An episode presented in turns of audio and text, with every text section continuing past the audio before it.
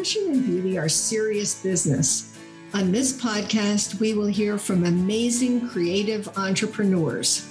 Join us as we explore their unique success stories, learn from experts, and hear about their journeys. Steve Jobs famously said that the people who are crazy enough to think they can change the world are the ones who do.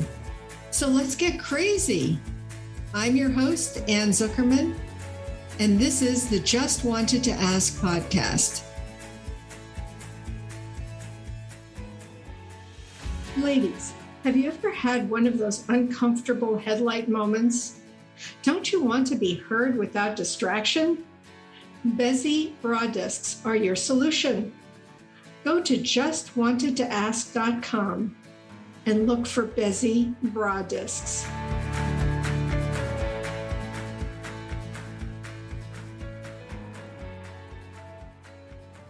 everyone. So today I'm here with Susan Gibson of Gibson Family Law. And Susan is an energetic and dynamic family law attorney who focuses on getting your case done. She has almost 15 years of exclusively practicing family law in the five, in the five county area of Philadelphia, but currently focuses her practice in Bucks County and Montgomery counties. When she's not practicing law, she spends her time with a very energetic household of four boys, ranging in age from 16 to two years old. And that in itself is a challenge. so, on your website, you say you offer guidance where the law and people intersect. And I know that you focus on solutions and the best way to get it done. Tell us more about that. What I hope to bring to clients when I'm helping them through a divorce or custody or support arrangement is to guide them and educate them through the legal process where they can find solutions that fit for them in their lives. Um, and so that's sort of why I came to family law in general, is because I I like working with individuals. I like working um, with people because I like knowing their stories. I like knowing where they came from. I like knowing where they want to go. I like knowing what their goals are, um, especially if they come to me at the beginning of a divorce.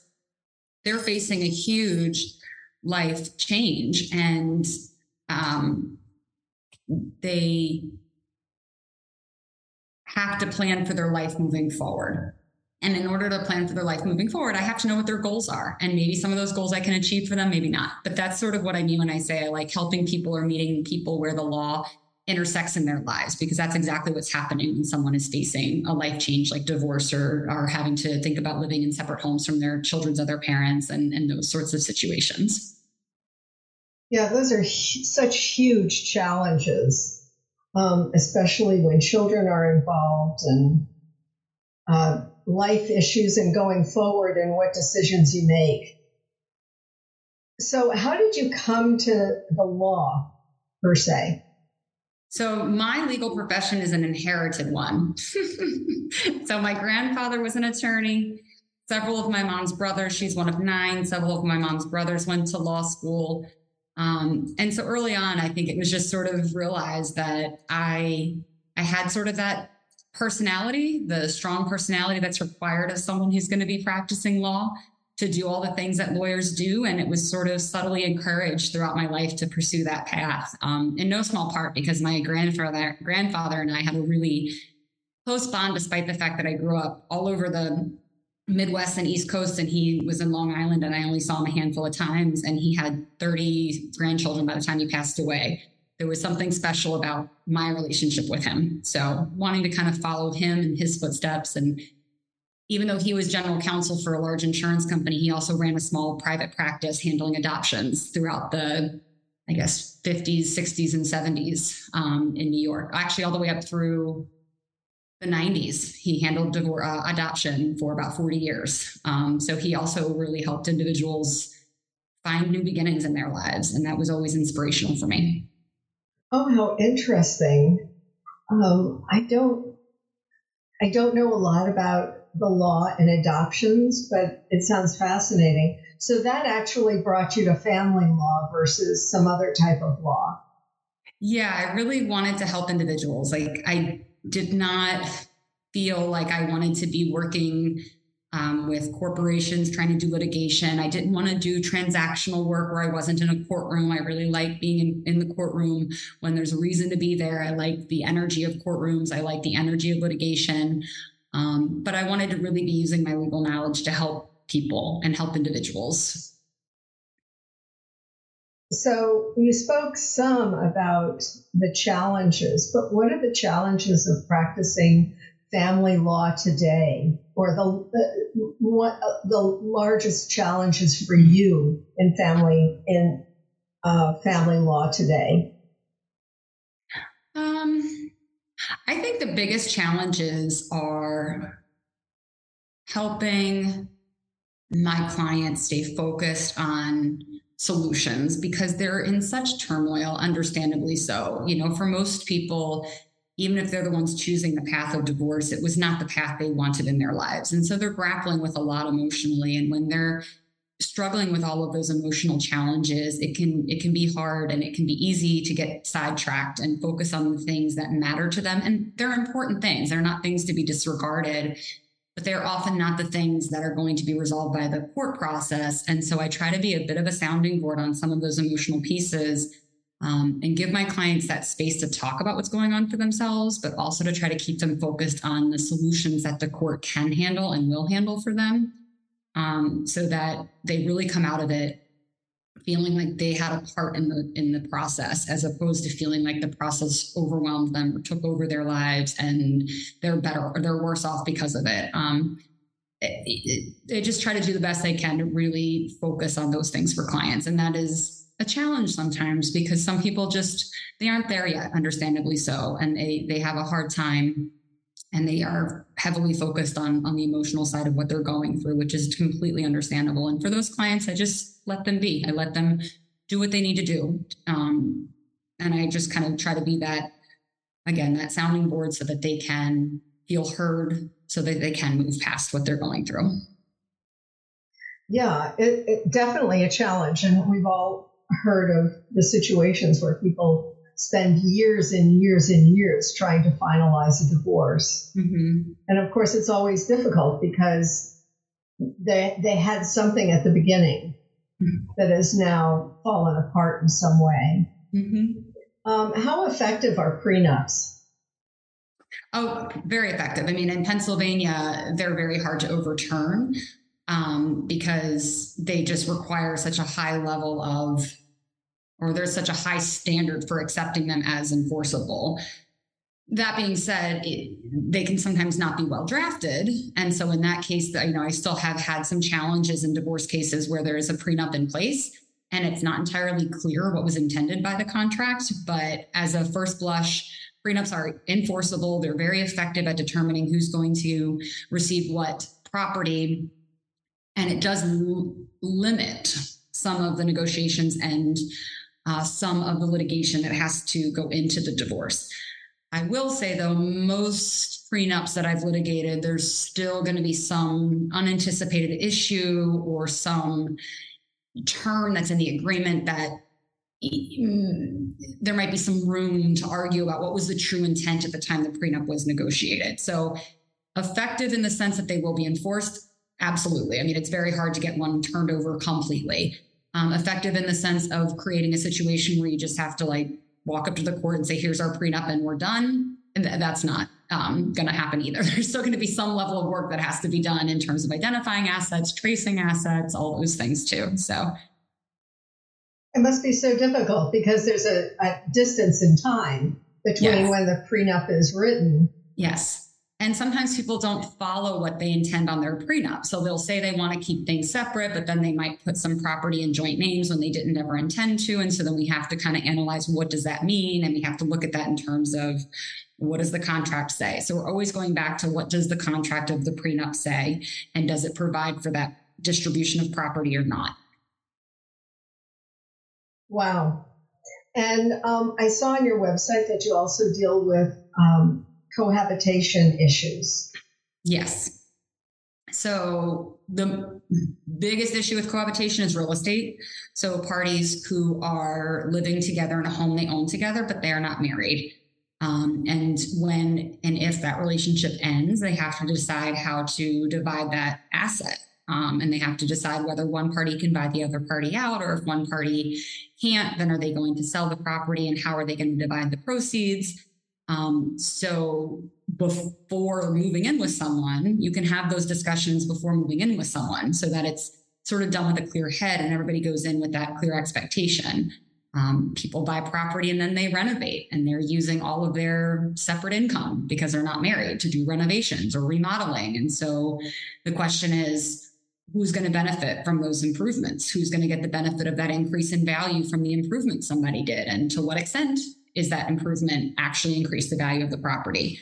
Um, you know, there's home maintenance that can cost quite a bit, but it doesn't necessarily do anything to the value. So what happens when you have to repair the roof or you have to repair the you know HVAC? That's not necessarily an improvement, but somebody has to pay for those those things. So when people want to own property together, getting that type of agreement in place um, really can help people understand who is contributing to the mortgage and in what percentage, who's going to pay for the roof when it needs to be repaired. And if we separate, what are we going to do with it? Um, most of the time in those situations, these parties are not necessarily holding joint accounts with tons of money in them, but to the extent they decide to do that as well, then it can deal with joint accounts, joint investments, joint businesses, anything that they want to hold jointly because they're in a romantic relationship, but they're choosing not to get married can be addressed by a cohabitation agreement. Wow, never thought about that. Um, and then in terms of child custody, that becomes a major issue. And mm-hmm. also, I know there are, there are major things in terms of sometimes pet custody. How do you deal with those? So, pets in Pennsylvania, there is no custody. They're considered property. And because, unless you're talking about some very expensive show horse or show dog, that property is probably only worth an hour of your attorney's time. So, most of the time, it just has to fall out the way it falls out, and the attorneys don't deal with it too much. We might sometimes go back and forth in some letters between counsel.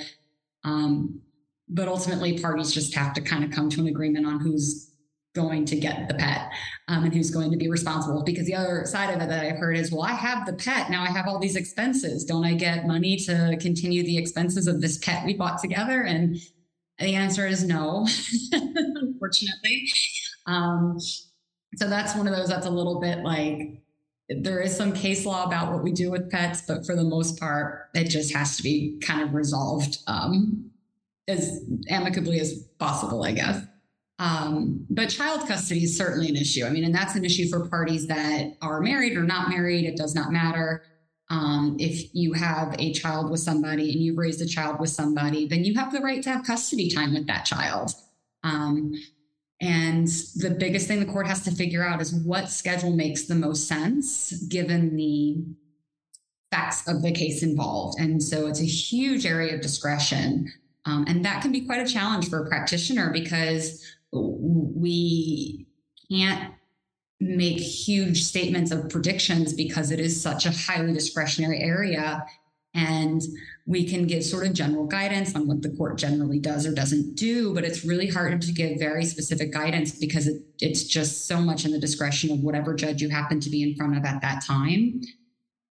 Uh, but with that being said, I mean, the, the state of Pennsylvania, or at least in the counties I'm in, Bucks and Montgomery, are starting to move more toward what's known as equal 50-50 custody of the of the children. And by that i'm talking about physical custody and where are the children sleeping. And the court is slowly moving toward a, a, fair number of cases where parties are sharing that time equally. And so that means out of a 14 day rotation the children or child are they're living with each parent seven of those days whether it's week on, week off, or a different combination of a handful of days here and a handful of days there, or nights, weekends, whatever it might be. It's always based on that overnight time. Um, so a fair number of people residing in Bucks and Montgomery County have those sort of 50 50 custody schedules. Um, and the ones that don't, it's because the court didn't feel like it was appropriate or one of the parents didn't ask for it. And the parent didn't want it to be that equal. And they wanted, they were okay with a more traditional like primary parent situation with some every other weekend custody time, some dinner visits during the week. And that's sometimes because both parties agree that that's the best arrangement for the children, or the court decided that was the best arrangement for the children. And of course, with people moving around so much, it must be very, very difficult. Yes. Um, so the court has to address relocation cases, obviously. Um, and that's another one where I've seen just so much discretion. Um, there's guidelines in the case law, there's guidelines in the statute, there's requirements of notice now that used to not be there. So if one party is moving in a, in a way that could interfere with the custodial rights of the non-moving party, they have to notify the other party and, and give that party the opportunity to have everything sort of figured out before the move even happens. Um, but again, it's just a general standard of what does it mean to interfere with custody rights. And I often use the example of if someone's moving from Philadelphia to Pittsburgh, we can pretty much agree that is definitely a relocation. Um, but if somebody is moving uh, from 123 Main Street to 125 Main Street, we can also agree that that's not a relocation. That's not going to impact custody at all. And then you've got all the gray in betweens. Um, if children are attending private school, it may matter less where the parents reside. If they're in a 50 50 custody situation and the exchanges are happening at a private school and each of the parents lives within an hour of the private school, but they might live two, two and a half hours from each other, it may not matter much. Um, those relocations because the there's a central school where these exchanges are occurring. If you have a child in a public school and one party wants to move, then the court may take that into consideration when deciding whether um, a shared custody arrangement makes sense any longer or if it makes more sense to have one parent be the primary parent in, in a location that maintains the you know bonds with the school and all of the things that go into what goes on in a child's life. Um, and the further the relocation the court oftentimes does really long periods of custody for the non-custodial parent outside of the state over the summer and over winter break and other breaks from school to sort of kind of make up for it and give that that parent a time. But it is also very fact specific. It's very case specific. It's depending on the age of the kids any special needs of the kids. So that's where obviously it's important to to talk to an attorney because you kind of have to flesh out like how are those facts going to play out in front of the court? Is there something in this case that's going to sway the court to go one way or the other? Is there something that's going to be more important for the court or less important for the court depending on again, the facts of the case. Sure. And uh, what then, how long in terms of years does that last? Uh, how old are the children when they're no longer part of that custodial agreement? When they turn 18. So custody ends at 18 because the children at that point are legal adults. Um, so custody orders no longer dictate where the children reside. Um, some children turn 18 before they start their senior year of high school. And so their senior year of high school, they technically don't have to live with either parent. Um, they can get their own apartment if they wanted to and still attend high school. They're 18. Um, if that's the case in a custody situation, then that would obviously impact support. If that child has self emancipated and lives on their own, there may not be a support payment any longer, but there would certainly be not custody. Um, support in Pennsylvania goes until the children turn 18 or graduate from high school, whichever happens last. So there's obviously some kids that graduate high school at 17 and they turn 18 later. And for those kids who are there in between, they're either already 18 or they're not yet 18, but they've graduated. Then it becomes whether or not that child is um, self sufficient. So 18, graduation from high school, or if a child has, for some reason, you know, already moved on to doing their own things and they're self sufficient in some way. Wow.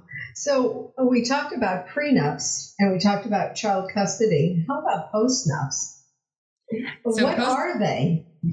Postnups are interesting. Postnups is any settlement agreement entered by parties when they're still married before they're divorced. So pretty much every settlement agreement in Pennsylvania is technically a postnup. But what most people are thinking of when they're talking about postnups would be agreements as it relates to property when we're not getting a divorce, but we now want to deal with it in the same way that we have a prenup what triggers that? Like, why didn't we just do the prenup then? Is sort of the question that people ask.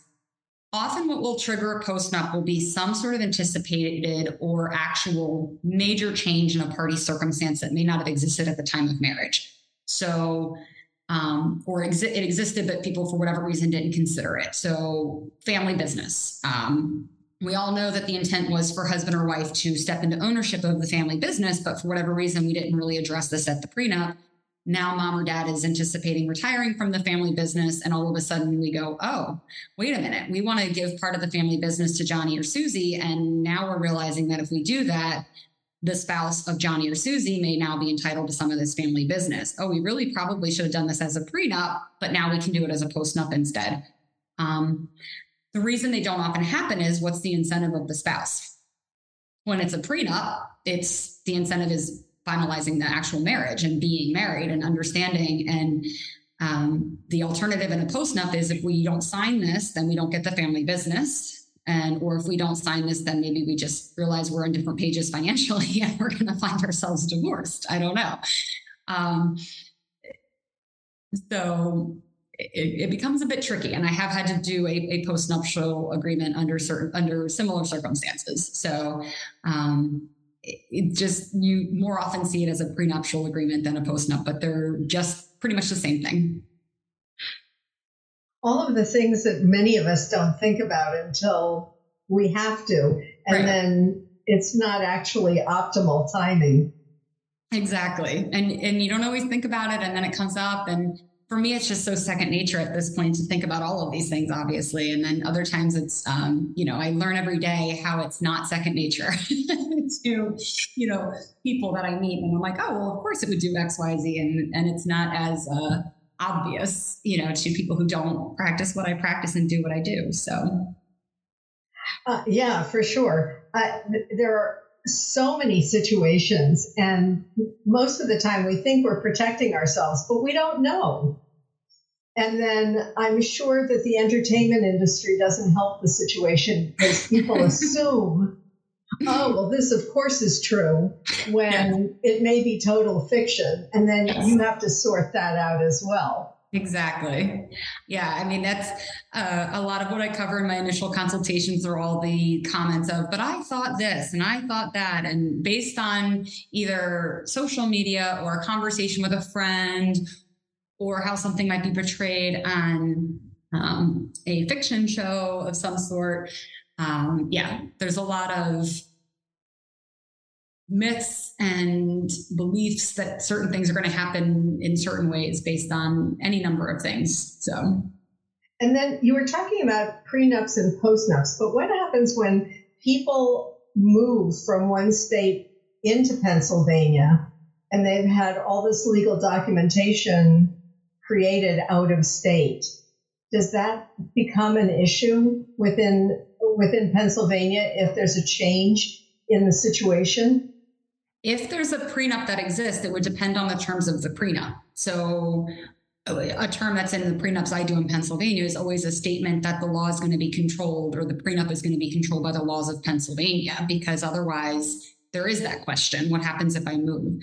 So, um, an interesting um, sort of case that can come up sometimes is, you know, we had a I had a case at an old law firm I was at where the issue was they used that phrase that it was going to be controlled by the laws of Pennsylvania. The family was very wealthy, they had property in multiple states, and they were facing a divorce. And there was a change in the law.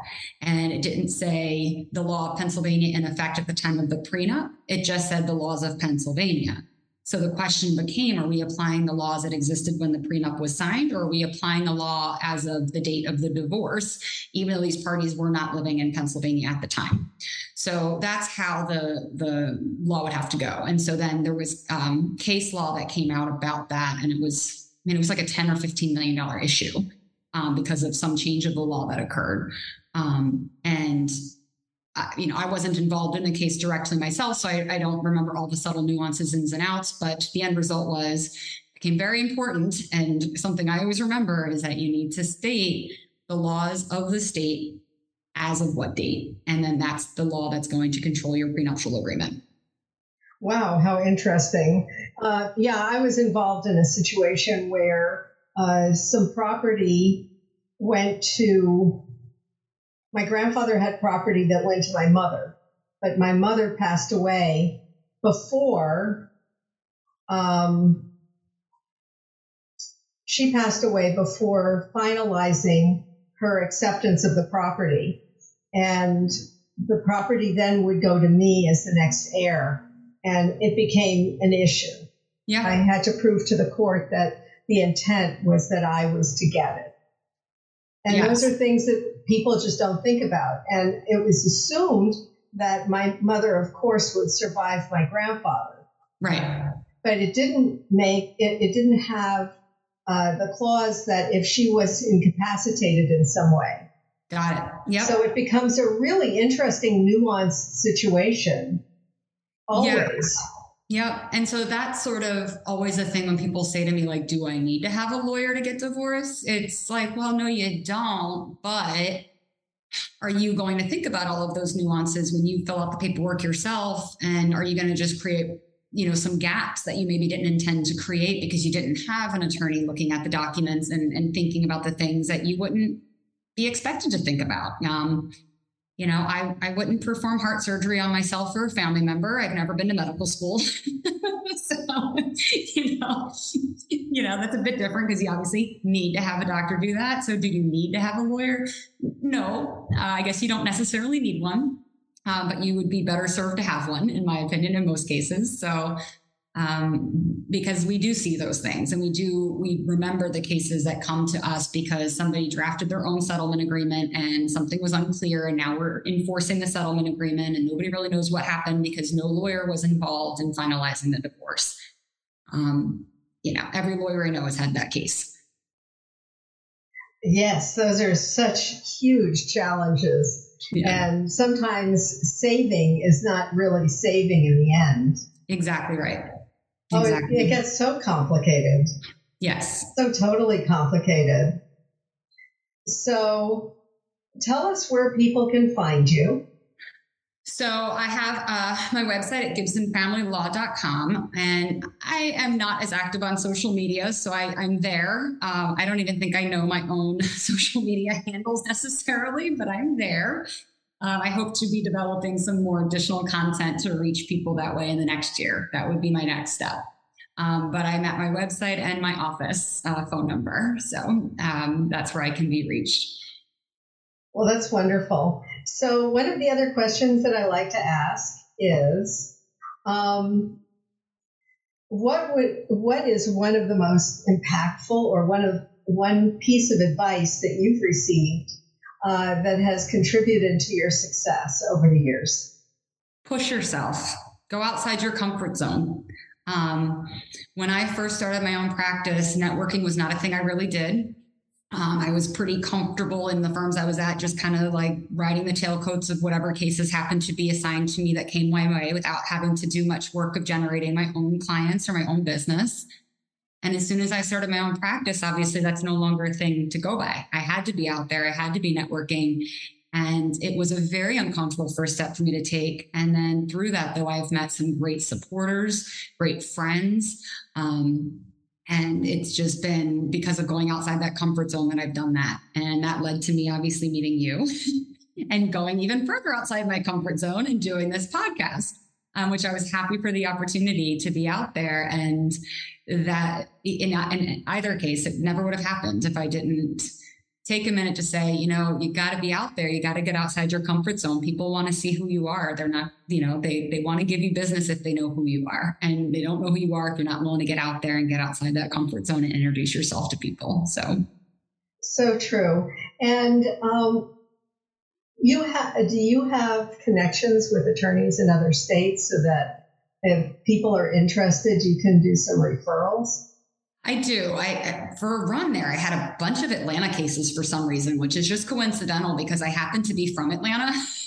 none of the none of the referrals that I had coming out of Atlanta had anything to do with my prior connections. They were just random coincidences. So I have a couple of relationships with some attorneys in Georgia, surprisingly, uh, and some relationships with attorneys in New Jersey. And then from there, I'm in the American Bar Association as well, and the family law section of the American Bar Association. So if any of my cases do cross state lines for any reason, I always have easy resources at, at my fingertips. I had a case um, recently where there was a jurisdictional issue between here and Virginia. So I have some connections in Virginia with some Virginia family law attorneys.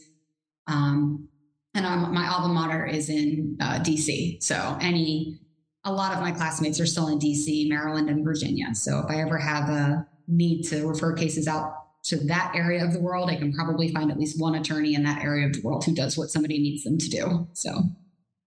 Well, excellent. It's been wonderful speaking with you today. Thank you so much for joining me on the podcast. Thank you. I appreciate you asking me and encouraging me to do it. Thank you. Thanks for joining us. Please follow us, submit a rating and review, and share us with your friends. This helps our message reach more listeners. For more information about my products, visit justwantedtoask.com. Thank you.